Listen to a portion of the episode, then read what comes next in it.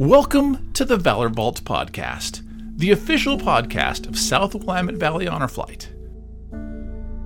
The Honor Flight organization treats World War II, Korean War, and Vietnam War era veterans to an all expense paid trip to Washington, D.C. to experience their memorials and to receive the public gratitude and thanks they may have never experienced. South Willamette Valley Honor Flight is a hub of the National Honor Flight Association covering Lane, Linn, Lincoln, and Benton counties of western Oregon. The goal of the Valor Vault podcast is to record and preserve the stories of our local veterans. Each week, you will hear from a different veteran as they tell their military stories and tell the stories of their honor flight. Some weeks, we will feature behind the scenes stories and interviews from the honor flight trips themselves. Some of these recordings are taken from the production of our two documentary films. Forgotten Heroes, an honor flight story, tells the experiences of World War II veterans. Welcome Home, an honor flight story, covers the Vietnam War era. Both films can be seen at www.swvhonorflight.org. The interviews featured on this podcast are unedited, as we don't want to take anything away from the veterans' stories as they choose to present them. This week, we're talking about Edward James Nease. He was born on January 14, 1942, in Van Nuys, California. The family moved to Sams Valley, Oregon in 1946, and again to Eagle Point in 1950, where he graduated from high school in 1960. He was an athlete, and he loved playing football. In 1962, he enlisted in the Air Force, serving as a nuclear and conventional weapons specialist on a weapons crew for the F 105 Thunderchief until his discharge in 1966. He remained in the Air Force Reserve until 1968. Ed was excited to go on his honor flight this fall, but unfortunately, he passed away June 8, 2023. His daughter, Debbie, reached out to our honor flight family to let us know he would be unable to attend, and we expressed our condolences for his passing. It is our goal as an organization to help as many veterans experience an honor flight as we possibly can. In this instance, Ed passed away before he could go. And so we have continued to work with Debbie to make sure Ed's stories and memories can be preserved. While Ed is unable to go, Debbie will be joining us in his place for the Portland area part of the trip. I also asked her to join us here on the Valor Vault podcast to talk about her memories of her dad and why honoring veterans in any way we can is so important. Here now, Debbie Nease.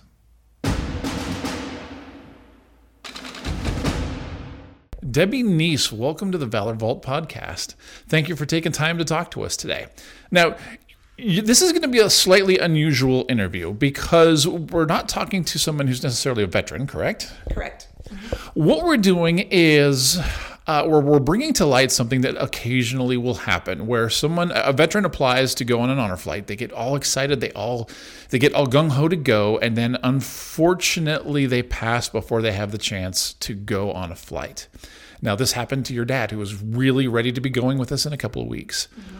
tell us a little bit about how you came to know honor flight and how he became involved in getting ready to go. Well i believe I picked up a flyer at the Veterans Hospital when dad was up there in Portland area and I actually secretly put his name in and he it was supposed to be a surprise for him. So sadly he passed June 8th, but then I got the call shortly 2 or 3 weeks after that that he was accepted for the honor flight. So it was it was it was a wonderful surprise. I did tell my mom about it and so we were very honored to get the call. So, had he heard of the honor flight program? Was he familiar with it at all? Um, I, he was because I was. I think I took. I remember taking it into the hospital room and saying something to him about it. And I was looking at that. There was a, a brochure, and we were talking about it. And he was like, "That's amazing!" And how you know going back to Washington D.C. with you know fellow you know um, people who had been experienced what he had in the Air Force. So I remember showing him why he was, but he was you know in the hospital at the time. So right. So tell me about your dad. My dad was a wonderful man. He uh, he was great. My mom and dad have been married. Well, they were married 52 years, mm-hmm. and they met right after he got out of the Air Force. So he was in the Air Force from 62 to 66. um, and he was uh, highly talked talked a lot about his Air Force days. He loved it. So he, you know, did a book for us and told us our stories, and he loaded uh, nuclear weapons on the F-105 Thunderchief. So I hope I have all, that all correct. But he used to tell us stories about all the, the what the guys would do, how they would load, um, all his temporary duty assignments, and how he went from you know, and then over um, over to Japan. But when they made a stop, it said, "Don't touch the coconuts" because they had you know, radioactive or something. So he was very proud of his Air Force days. Awesome. Now, a lot of times, I mean, I'm just kind of generalizing here, but sometimes people come back from, from a war, especially Vietnam, and they, they just they don't really want to talk about it. I talk to a lot of, of veterans who just this is really the first time they've opened up. Could you tell what it was about your dad that made him open to sharing stories from his military days? Yeah, he never shied away from that. He was proud. He was very proud to talk about it. He had a great experience um, he always encouraged others to go get involved in the military, no matter either whatever branch. But he said it was the best decision he made, and he made some great friends. And he was still friends with some. Um, I think they lived back in the Midwest, but right before he passed away, he he reached out to him, got some pictures from their Air Force days. So I mean, he was a he was a fabulous dad and uh, put us first throughout his life. So I was very thankful. Any favorite stories from his, from his military experience that he shared with you? Things that you know, as a kid, when you heard this, you're like, "Wow, that's that's really cool." He said that one time they, you know, they always do the the trial loading the nuclear weapons, and so one time he, they got the call and they were load, they thought they were actually loading them to be, you know, to go, and he said that kind of kind of you know freaked him out a little bit, or you know, they were, you know, are we is this live? Um, and then another time he writes about it in his book that the pre- I think it was Kennedy, right? I think so. But that he, they were doing um, a display, or they were going to put him on a display or a show for him, and he remembers him coming to the base. I can't remember what base it was, but he talked about that one a lot too. Awesome. So I know this is, I mean, people won't be able to see this because we're just doing an audio interview, but walk me through the book. I kind of want to see what kind of stuff he's got in here.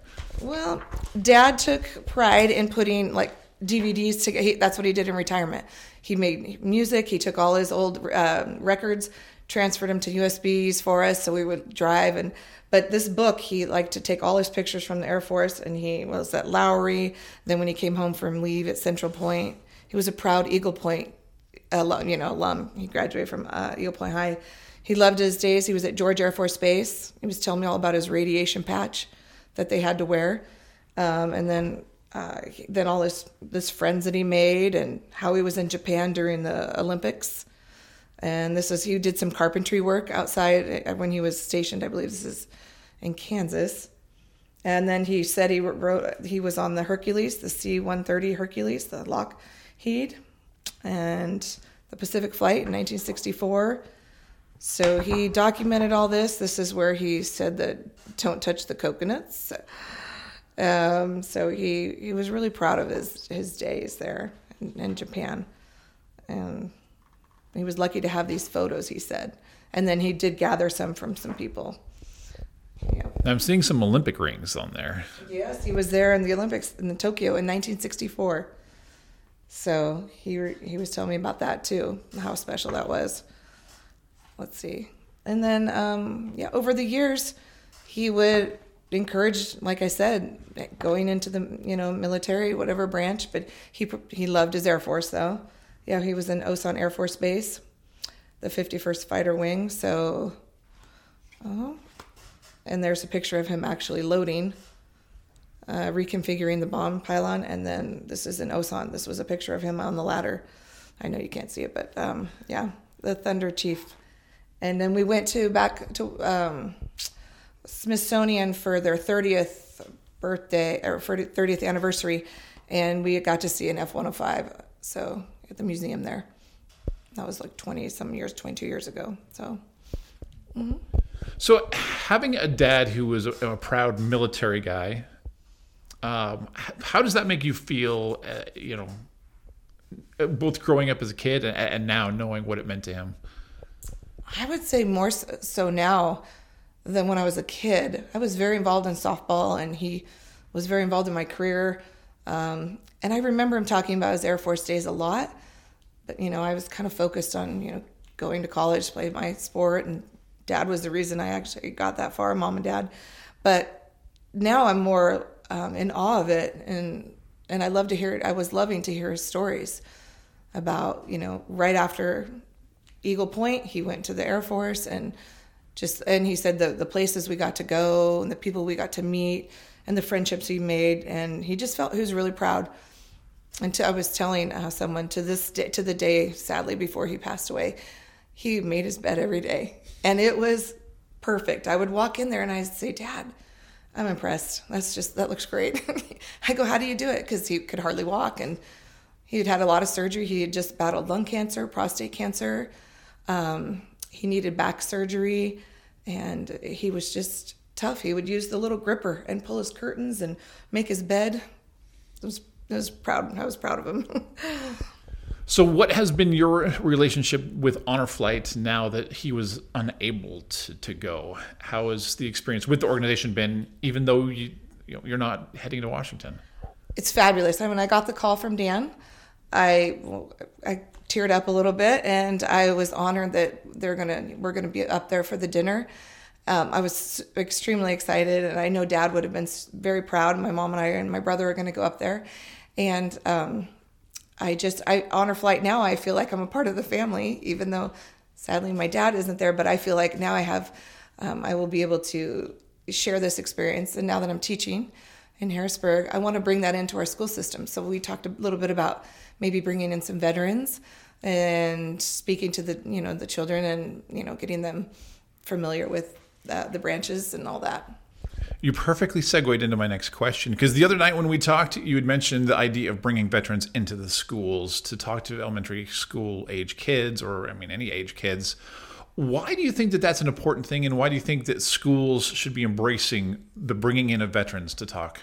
I think it's a great. Um, I think it's a great benefit for children of all ages to see the the different branches, the different um, opportunities after they graduate. Not only if it's a trade school, or if it's a you know a D one school or a D two or a junior college, but you also have the military. You have something. There's another option there, and you do form those friendships, bonds, and there's a great career you can have there. You're fighting for your country, supporting. Mm-hmm. So I think it would be great. So yeah, we're going to try to tie something in here, Veterans Day in Harrisburg. We're going to try to maybe get in some veterans and um, do a little curriculum, and, and I think the kids will really enjoy it, plus the community. Okay. Now, do you know if your dad had ever been to Washington, D.C.? He had been to Washington, D.C. We took, we took them for their 30th, but it was he had some health issues. So I remember being there at Arlington, and I, we had to go back to the hotel from heart issues, the heat. So he had been there, and like I said, that was 22 years ago. So he would have and, and he it cherished it but it was in july and it was a little warm so i just remember we had to take him back so yeah, i'm sure he would have loved to have gone back and and got to see more so any uh, final kind of whether it's memories from this but anything related to your dad and, and the military that you'd, you'd like to kind of archive here on on an interview well i do it's funny little story all these years, you know, I've moved. I went to Iowa State, then I went to California, and boxes have traveled, right? He's like, Have you ever seen my Air Force pin? And I've been missing that little teeny Air Force pin, and I chair, you know. And so as I was moving, to, you know, packing up to come back here, I found it on a hat that he had put it on, and I said, he, I told him, I go, you're never going to believe this. I found your Air Force pin, and it made his, I mean, made his year practically. And he goes, now if I could just find my Air Force bag. We used it when we played on McKenzie River Golf back in 1996 as a equipment bag. So I got a hold of my friend and I said, just questioning, just wondering, do you happen to have my dad's Air Force bag? It's been 30 years. And she goes, You're never going to believe it, but we have it up in the attic. So she boxed it up and shipped it to him. And it still says his Air Force number on there and his name. And he was so thankful for that. Yeah, those two little things that meant a lot to him. That's awesome. Mm-hmm. Well, thank you for for joining me today to, to kind of share some of those memories. Uh, one quick note I just want to add to, to, to, just the regular podcast listeners. We do have a lot of veterans who have signed up to go on honor flights. Um, there's a lot of healthy veterans who have signed up to go. But if we find out that one is coming with us that has uh, some sort of a terminal illness or has some sort of a, an issue like that, uh, they're going to go to the bump, the, the front of the list. They're going to go to the top of the list so we can make sure that they go on that honor flight. Um, now, unfortunately, in this one, we, we weren't able to do that. But uh, I just want people to, to know if you're thinking of applying and like, well, maybe you have some health issues, still put that application in because we will be willing to work with you to make sure, if it's possible, that we can get you on a flight. So reach out to us, let us know what we can do. The more veterans we can get to Washington, D.C., to feel honored, to feel thanked, to feel loved and appreciated for their service, the better off that we're going to do. Anything else to add to that? I just want to say that Dad was buried at Eagle Point National Cemetery, and that was very emotional and very moving. It was a it was a fabulous service, and he would have been very honored. You know, he he would have loved it. It was wonderful. Well, I, I can't tell him thank you for your service and, and welcome home, which is usually what we would like to tell people. But thank you for all you're doing to try to help honor him and to, to remember him even after he's passed away. Sorry for your loss, but thank you for all that you're doing. Thank you. Thank you.